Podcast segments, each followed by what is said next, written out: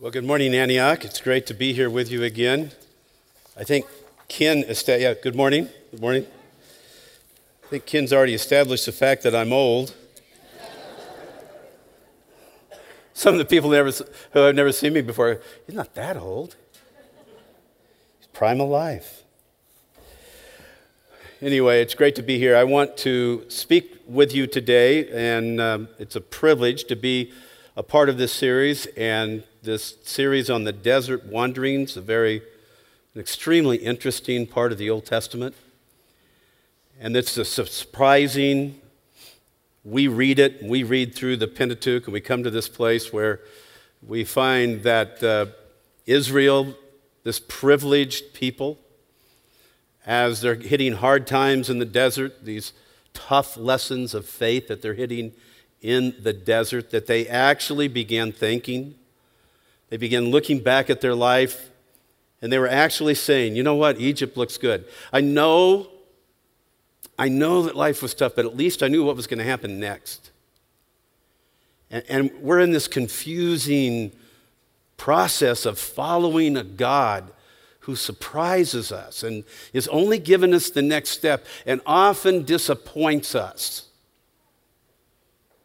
I, it just looks good, the life we had before though it was miserable, was a misery I was used to. And we look at this and we read it we go, yeah, that's absurd. What a silly, foolish, stupid decision. Today, I want to maybe help us think about it in our terms by shooting ahead to a book in the New Testament. A book in the New Testament. There is a book in the New Testament as we look through the 66 books of the Bible, there is this one book that deals specifically with that occurrence, and it teaches Christians lessons of faith from, from that time. And what we find is, if we're even considering, you know, I, I'm just so tired of having to trust God for the next thing. I never knew that following Christ would be this difficult? The writer of, the he, of Hebrews, so if you could turn to the book of Hebrews in your New Testament, takes that lesson and tells us that there is more at stake than you ever imagined. There was a lot at stake for that generation of Israel, if you've read the story. God said to them, Okay, to this generation, and I believe it was a redeemed generation. They had all trusted in God's message to be redeemed from slavery. Every single one of them had applied the blood of the Lamb to the, door, the doorpost of their home. They had been delivered through the Red Sea, and God wants them to enter into the rest of His good and perfect will for them, where they would be the significant people of the world who would begin to live out and to message God's solution for a broken world. That was where he wanted them to go. He wanted them to rest in his provision. And it didn't mean that life would be easy, it just meant that it would be more meaningful than anyone else could ever experience. So in Hebrews chapter 4, verse 11, the writer of Hebrews says to a generation of Jewish Christians who are going through really, really difficult times. The book of Hebrews is written to a Jewish congregation of Christians somewhere in the Roman Empire during a severe persecution. And for these Jewish believers, the severe persecution was especially difficult because to declare yourself a follower of Christ in the Jewish culture meant that you were disenfranchised. So they're already living without any portfolio. They, their, their family is, their village, everyone, they probably all came from the synagogue. It's in some place where they all know one another. They were worshiping in the same synagogue. They hear the gospel, they begin coming to Christ, and they establish this little fledgling church. And then comes this severe Roman persecution of Christians. And every Sunday morning, there would be fewer in their congregation. Maybe one less family, one less member of that little congregation. And what they were saying was, This is so disappointing. I never thought it would be this hard. I'm just going to get, I'm going to go stealthy here. I'm a Christian. I just don't, I, I, it's just too hard to follow Christ. And the writer of Hebrews, a very eloquent writer, who probably, my personal view is, he was probably one of the shepherds of this little congregation, writes this letter. It's more of a sermon than a letter. Chapter 4, verse 11, since they're so familiar with their Old Testament, he said, Thus we must make every effort to enter that rest so that no one may fall by following the same pattern of disobedience. And I take the rest that Hebrews is speaking of to be the same rest that he's using as the example. It would be the rest of becoming God's people that we're supposed to be, of representing him in this broken, fallen world, to be a part of the solution.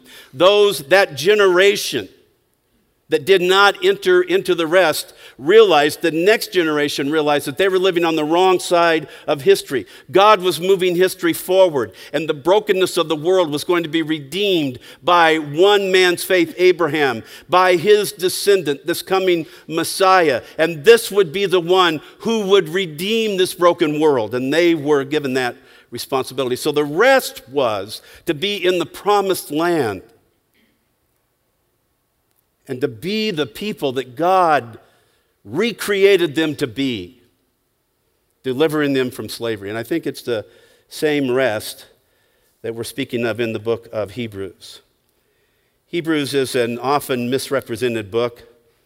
It's misrepresented in so many ways.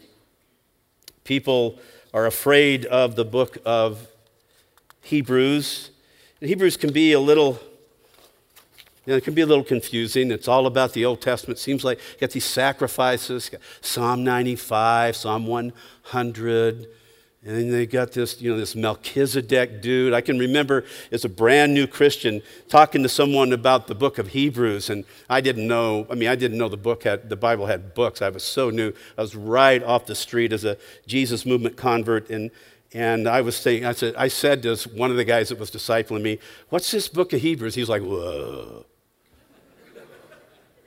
Watch out, man. It's got Melchizedek in it. I was like, Melchizedek who?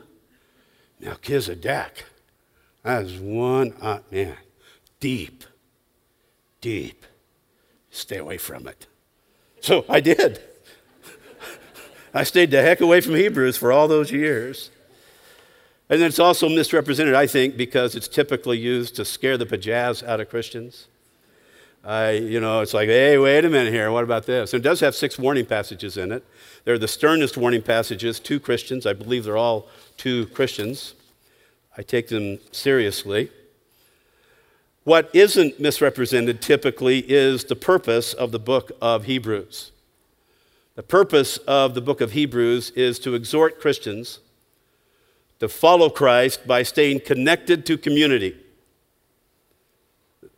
The book of Hebrews, especially, like every book in the New Testament, it's not about cowboy Christians. It's not about me right reading the Bible and deciding that me, in and of myself, I'm going to be dedicated to Christ and it's going to be just between me and Jesus. The book of Hebrews is this exhortation, this pleading with the people of God to stay engaged in community, even when life is tough, even in the toughest part. What's the toughest part about community? We have to live with Christians.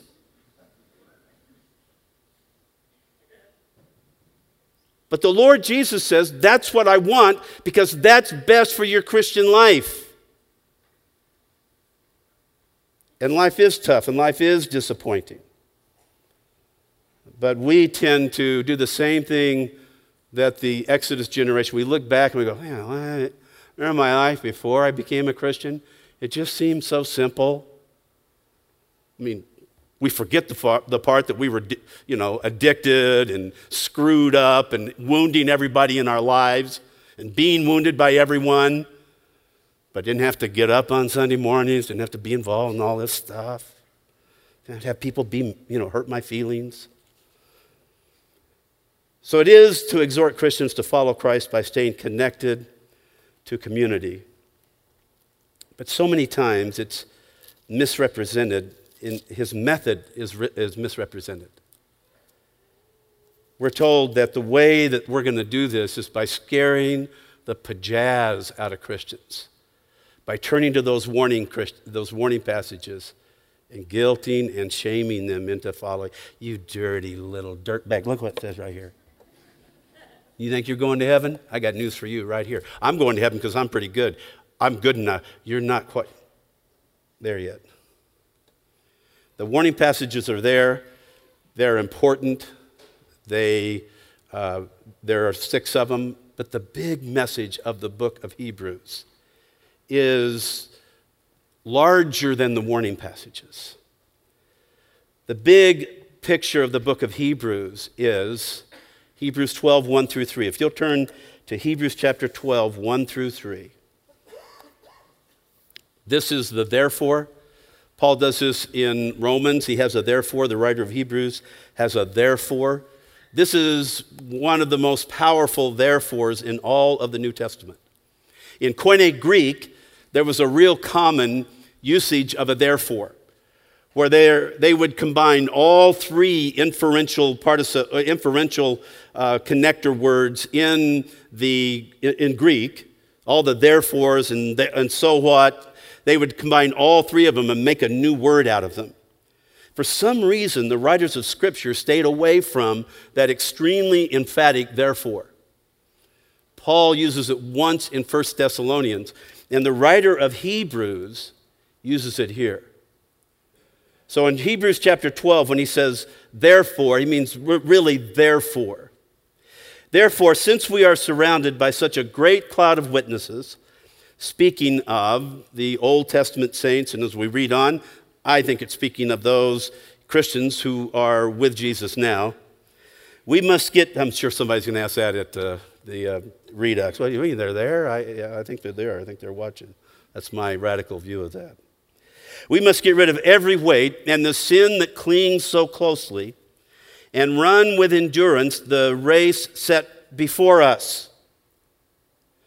Keeping our eyes fixed on Jesus the pioneer, this is a key word in the book of Hebrews, Archegos, the pioneer, the trailblazer, the one that goes before us, and perfecter of our faith. For the joy set out for him, he endured the cross, disregarding its shame, and has taken his seat at the right hand of the throne of God.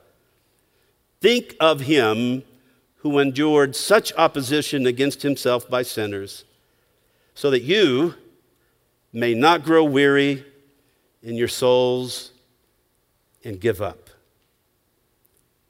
You may be weary in your soul right now and ready to give up. You might be feeling tricked by God, let down by God.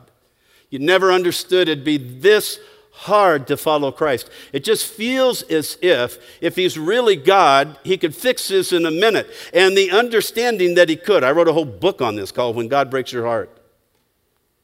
I have a vicious leukemia, and I live with the absolute sure knowledge that God could heal me in a heartbeat, but He doesn't. So, what do I do? And they're not going to be like this. The writer of Hebrews says, I need to fix my eyes on Jesus. What? Just what a rockin' verb. Fix your eyes on Jesus. The, the Greek verb there means to take my eyes off of one thing and put them on another. To take my eyes off my circumstances to take their eyes off of the persecution, to take their eyes off of how difficult it was to be connected in community in this Jewish subculture in the Roman Empire, to take my eyes off my disease, to take your eyes off the relationships that let you down, to take your eyes off of the fact that Jesus isn't taking care of your money the way you think he should, and to put your eyes on something else, and it is the person of Jesus Christ. When he says think on him, this is another awesome verb. It is, it could be translated gaze. It's a verb used of the way that an artist looks at the subject she or he is painting or sculpting. They become totally engrossed in that subject. They know every little detail so that they can recreate it on the canvas or in a sculpture. So the writer of Hebrews knows this. The longer we look to Jesus, the more we consider him, the more we're going to want to follow him.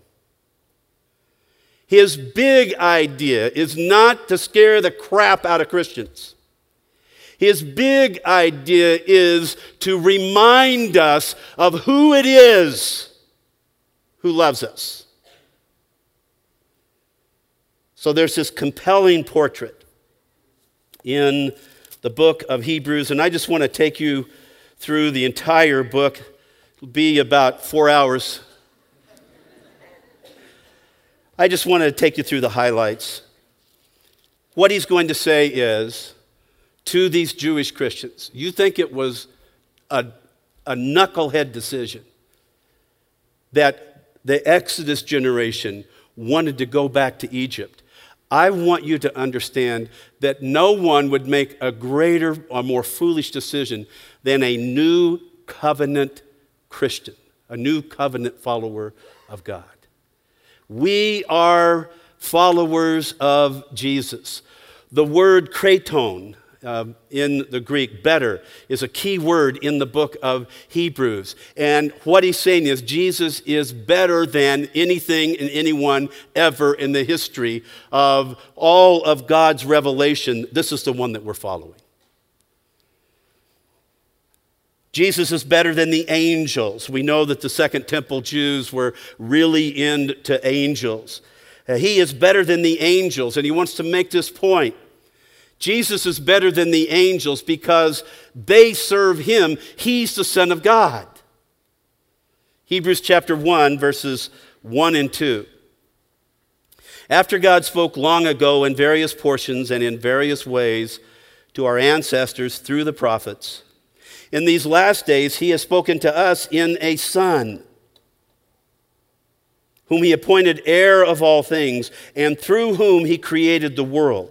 The Son is the radiance of his glory and the representation of his essence, and he sustains all things by his powerful, powerful word. And so, when he had accomplished cleansing for sins, he sat down at the right hand of the majesty on high. Thus he became far better. He became so far better than the angels, for he has an inherited a name superior to theirs. He is the Son of God. Paul, in that great New Testament hymn that they probably were singing around the campfires in Colossians 1 15 through 20, says the same thing. Often, we as Christians, we treat Jesus kind of like the little brother of the Trinity. But this passage and Colossians 1 15 through 20 say that the Jesus who loves us, the Jesus who we're asked to follow, is the creator and the sustainer of the universe. Jesus was, not only is he the Son of God, he was totally, is now totally and authentically human. Hebrews chapter 2, verses 17 and 18. Hebrews chapter 2, verses 17 and 18. Therefore, he had to be made like his brothers and sisters in every respect, so that he could become a merciful and faithful high priest in things relating to God, to make atonement for the sins of the people. For since he himself suffered when he was tempted, he is able to help those who are tempted.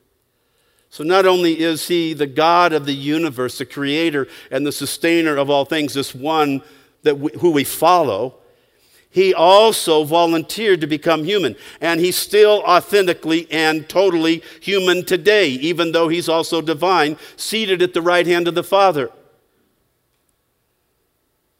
I love what N.T. Wright says about, about this passage. He says, Jesus is our man, a real man in heaven.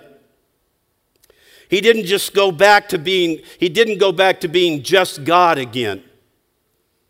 So it wasn't like Jesus came to earth, you know, dealt with his family and all of that, crucified, resurrected, ascended, got to the, to the, to the superior altar that he's a part of, seated at the, at the right hand of God. He didn't go, whoo, man, I am glad that's over with. I'm telling you, being human sucks. I got colds, I stubbed my toe, my family tried to get me committed. All my friends forsook me. Those disciples couldn't even stay awake. I'm so glad to be back here again. No, He is not only this awesome, transcendent God, but He knows what it feels like to be me. And He knows what it feels like to be you. The writer of Hebrews says in Hebrews 4 14 through 16. Therefore, since we have a great high priest who has passed through the heavens, by the way, since we have a great is perfect tense, meaning that'll never change.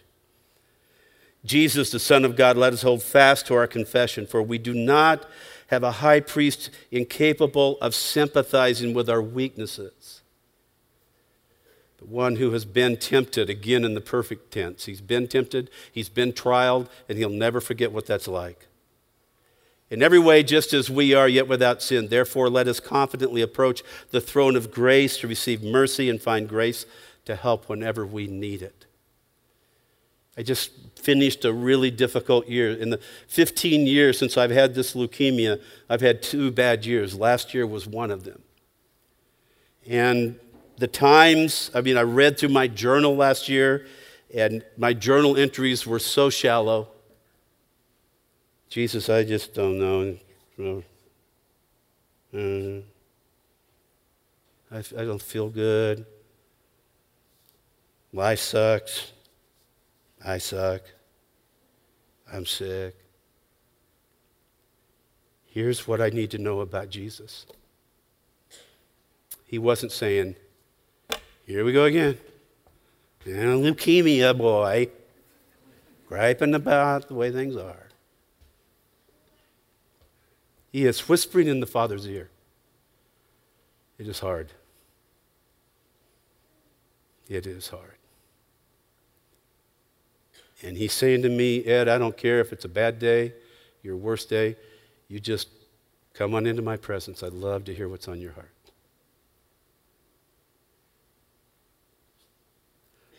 The book of Hebrews is that he never, he, he hardly ever tells us exactly what we want to hear. Like he doesn't join in our agenda. He likes listening to our heart, but then he says, okay, but my agenda is to follow me, to make a difference in this broken world. He is the true high priest, chapter 7, verse 28. Uh, for the law appoints as high priests men subject to weakness, but the word of solemn affirmation that came after the law appoints a son made perfect forever.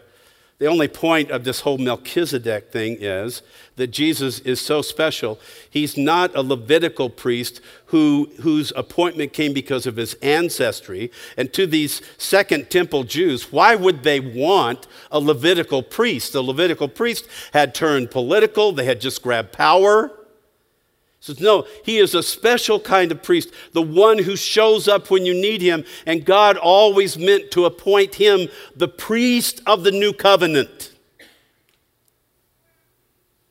So, just like Melchizedek, he's our high priest because God chose him to be our high priest.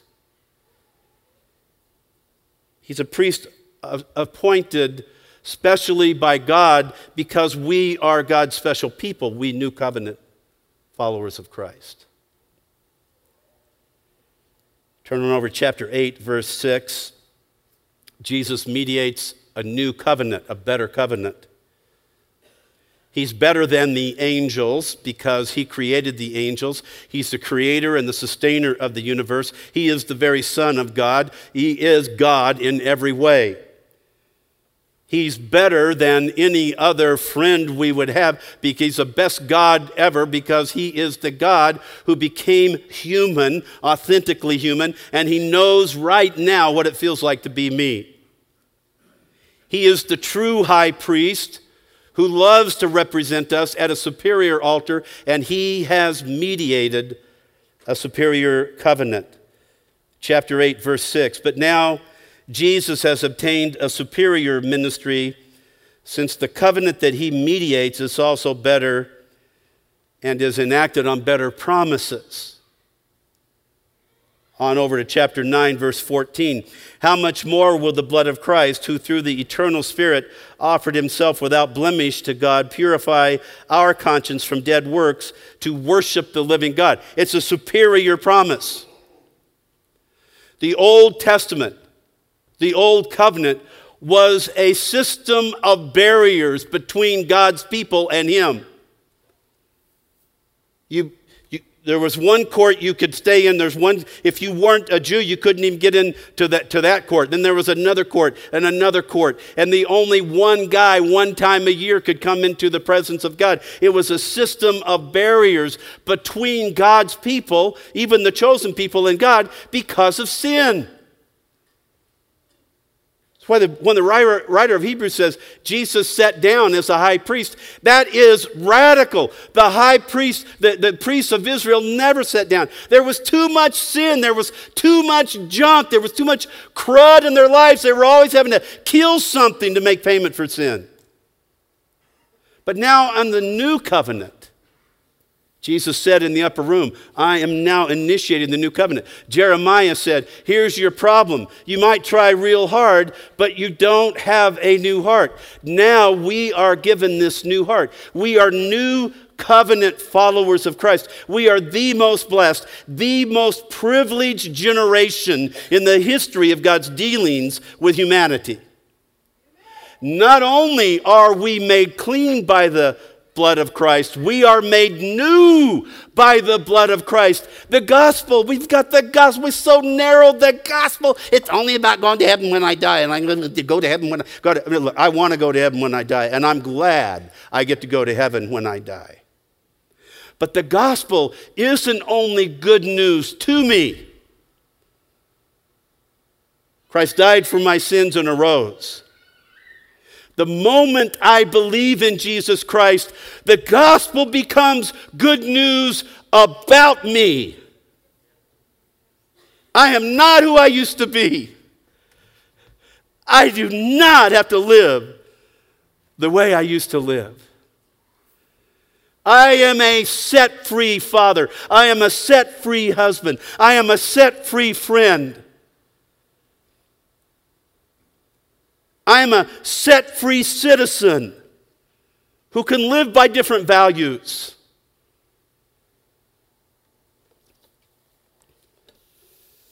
So Jesus is better.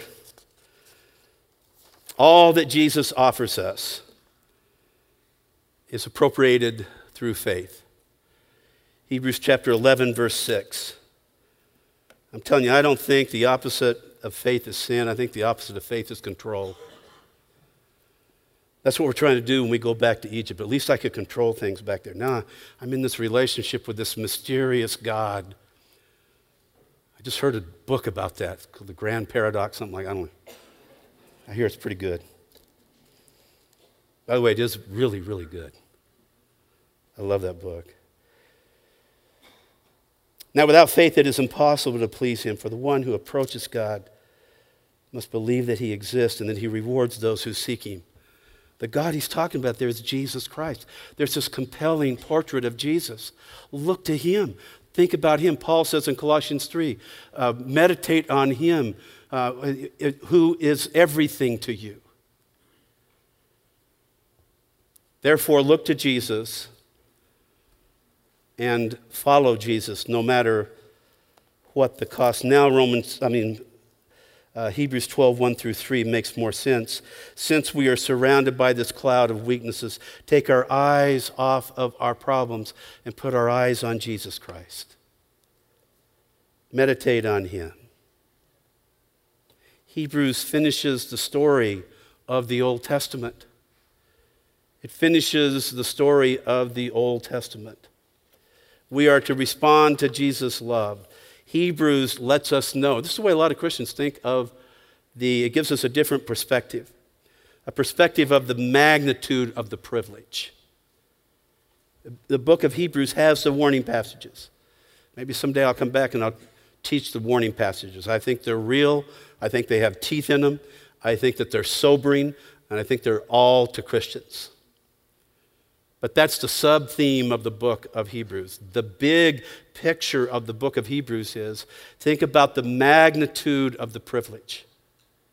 See, a lot of Christians think of the New Testament as this new deal, and it is a new deal, it is a new covenant. But many times, the way we think about it is here's the Old Testament, you know, and God's like, come on, Israel, I'm rooting for you. Let's go. Come on, man. I've given you these priests. I've given you these kings. Let's go. These prophets. Come on, man. Ah, ah. Well, I'm going to take you into exile, take you to Babylonia. All right, come back. Yeah, you're all fired up. Great. Oh, man. And then you get to Malachi and it's like, oh, man, they just screwed it up again. So we often think of the New Testament as God going, oh, man, now what should I do? What do you think, angels? I don't know. Hey, let's do some grace. I know what. I'll send my son.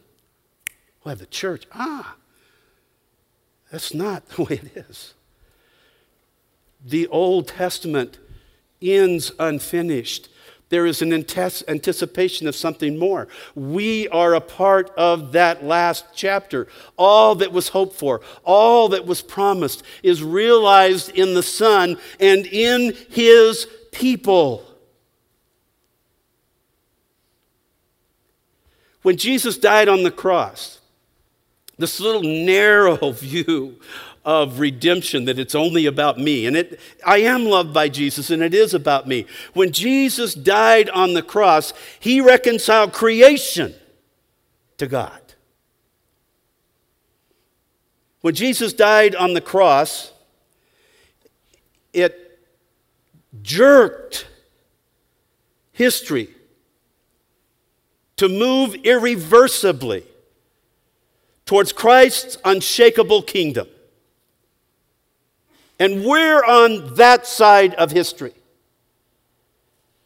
But to be on that side of history, the book of Hebrews says it's going to take sacrifice. There's going to be hardship. What would you expect when God has made us a royal priesthood, priesthood, when He's called us out of darkness into the kingdom of the Son of His love? We are counterculture.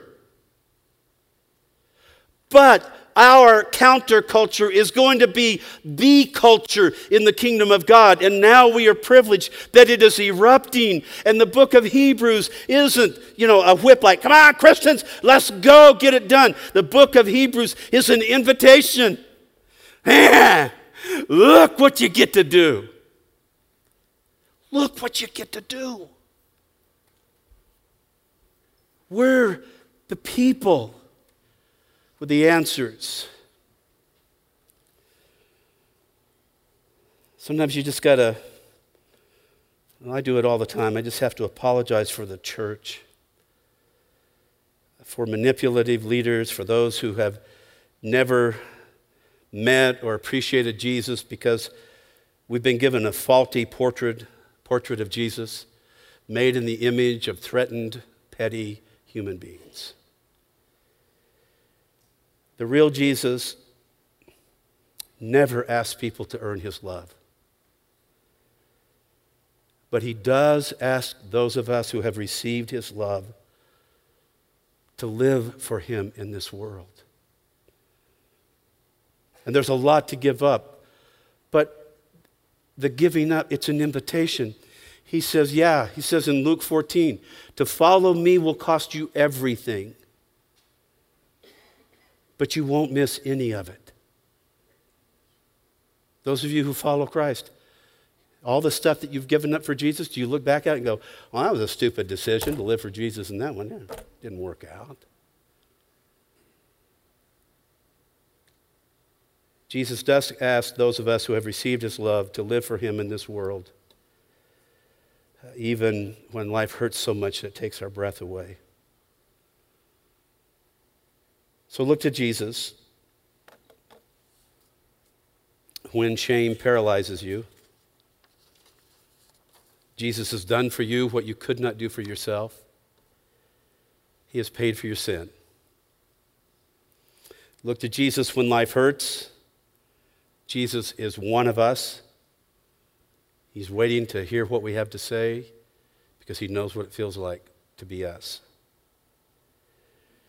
When life seems out of control, Jesus inaugurated the new covenant, jarring history towards its final and glorious fulfillment. Life is never out of control. It is right on time, it is right on pace. And the only difference between a, a, an obedient follower of Christ and a disobedient follower of Christ who goes back to Egypt is those of us who count the cost and follow Jesus get to be a part of the big deal of the future of history.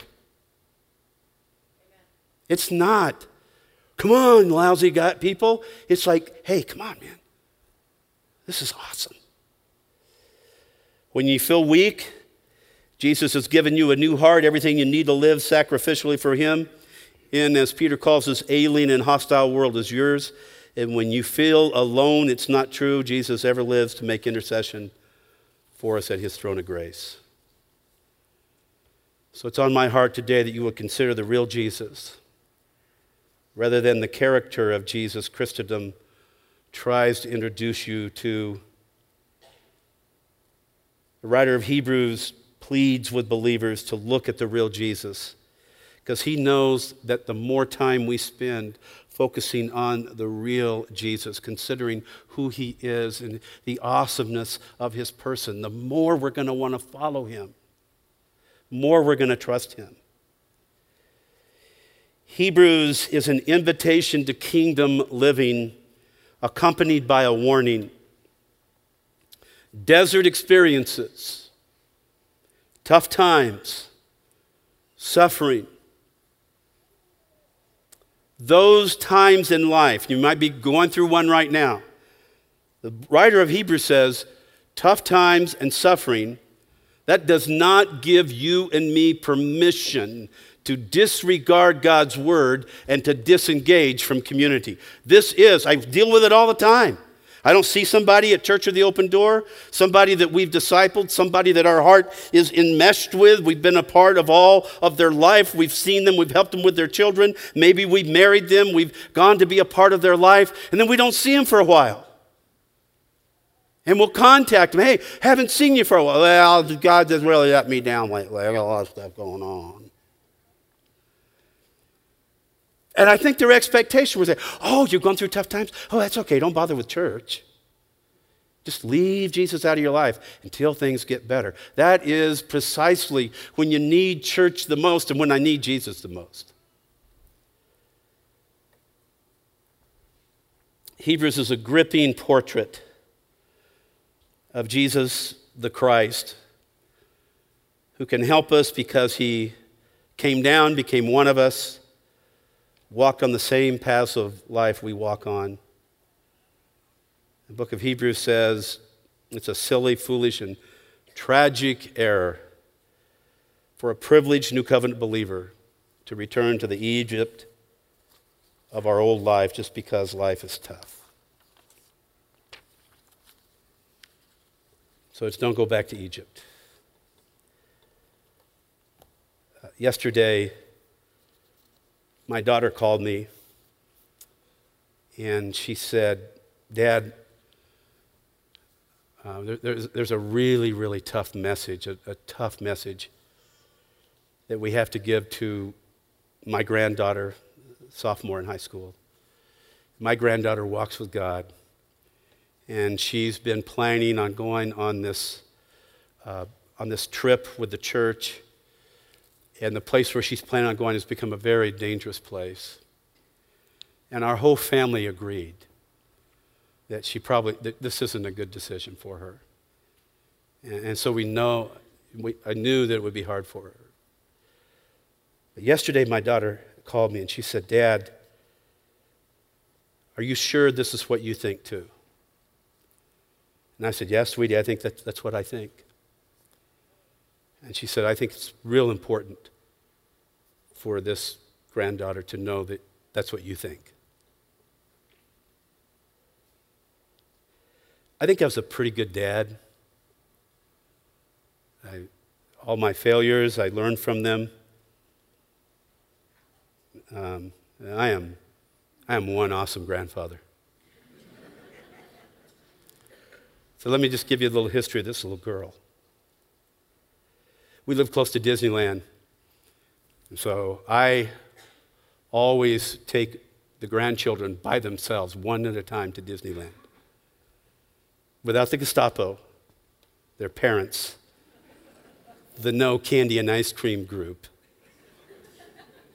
So I still remember when she, three or four years old, I take him to Disneyland. I take him to that right there at the end of Main Street. And I say, okay. So I can just picture her little face. And I say, okay, whatever you want today, whatever you want to eat, whatever you want to ride, we'll do it. And they look at me like,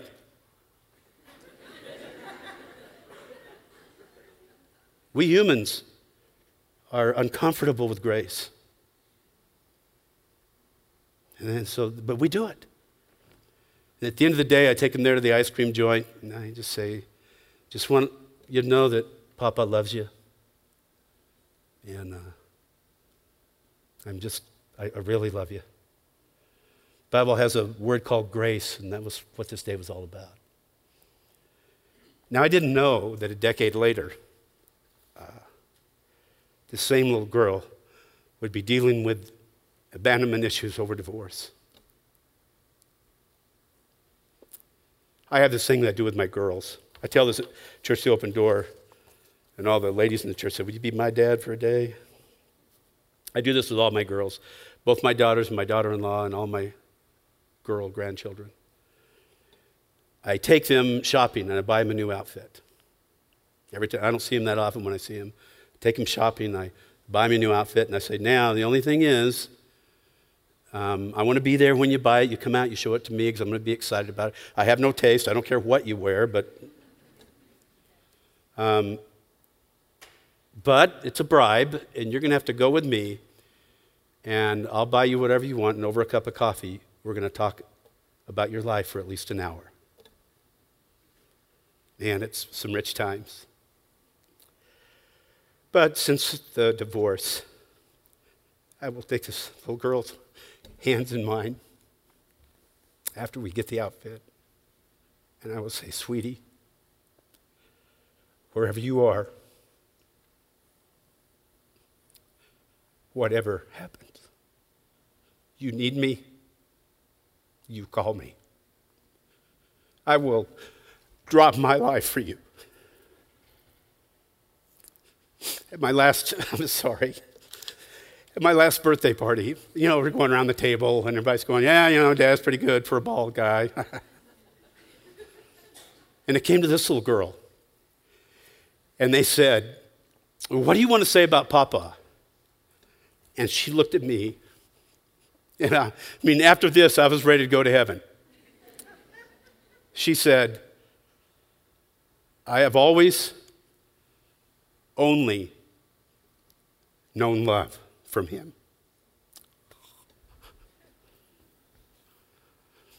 This is why they call me when there's a hard message and somebody needs to tell her what she doesn't want to hear. I have always only known love from Jesus. How shallow of me when he tells me something I don't want to hear, not to listen. It's a picture of it for me, just sums up the book of Hebrews. It is one of my favorite paintings, a guy by the name of Eugene Burnand. He's a Swiss wrote, uh, artist, 1898. It's Peter and John running to the tomb. Don't you love that picture? That's the book of Hebrews. Palestine was a dangerous place on Easter morning. They couldn't, they didn't care. Get out of my way. I maybe I could see Jesus. Consider the magnitude of the privilege when life is tough.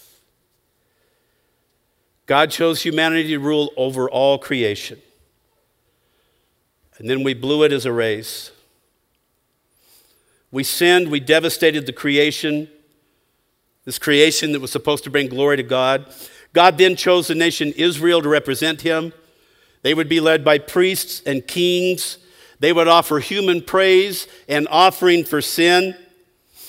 Israel and her priests and kings blew it. They failed miserably, always knowing that that would be true. God always planned to send his own son to be both king and priest and to offer a once and for all sacrifice to remove the stain of sin on our hearts and his creation. The result is that history is moving irresistibly towards the Son's unshakable kingdom, and we have been given the opportunity to share the truth that humanity and to live out the truth that humanity is desperate for. All that hurts us most deeply can be washed away by the blood of Jesus Christ.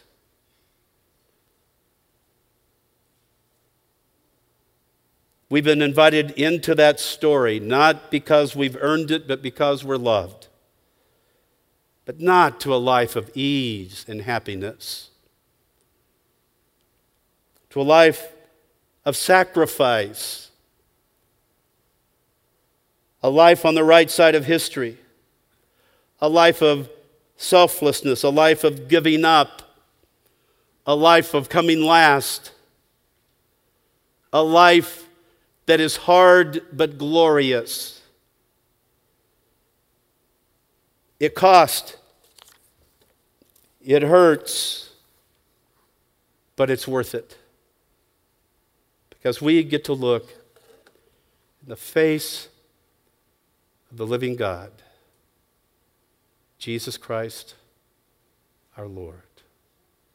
The longer you look to Jesus, the more you're going to want to follow him.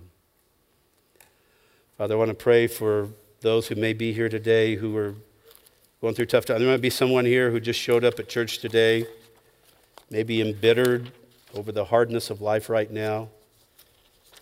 There may be those who are considering walking away from you because they feel you've disappointed them. I, I just pray, Father, that the book of Hebrews would speak to their heart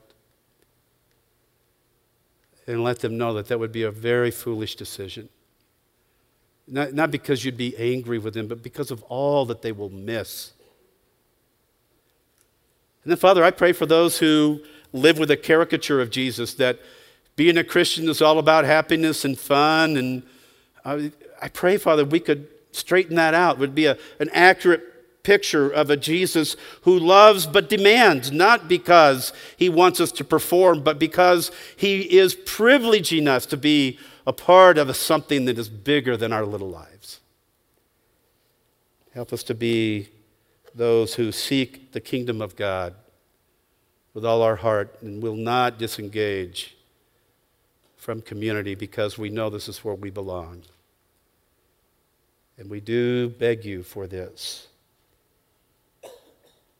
In Jesus' name, amen.